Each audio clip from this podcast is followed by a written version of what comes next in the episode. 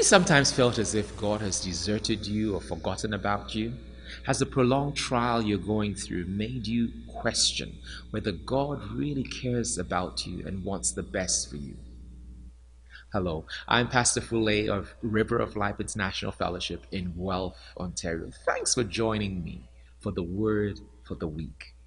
This week we'll look at a verse of Scripture in the book of Psalms. Psalms 115, verse 12 and 13. It says, The Lord has been mindful of us.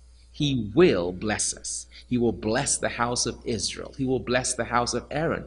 He will bless those who fear the Lord, both small and great. The God's Word translation puts it this way The Lord, who is always thinking about us, will bless us. Hallelujah.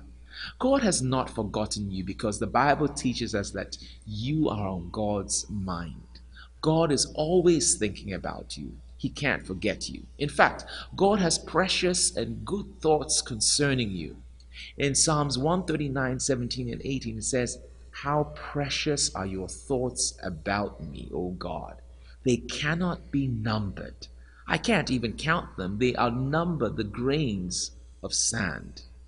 God's thoughts towards us are precious, they are valuable. His thoughts towards us outnumber the sand on the beach. In the book of Jeremiah, chapter 29, 11, it says that God's thoughts concerning us are thoughts of peace. And that word peace is the Hebrew word shalom. And shalom means to be well, to be happy, to be friendly, to have welfare, health, prosperity, and peace. It speaks of favor, good health, safety, wholeness. Remember this week that God has not forgotten you. On the contrary, He's thinking of your well being, your welfare, your health, your prosperity, your wholeness. You are on God's mind. Be encouraged.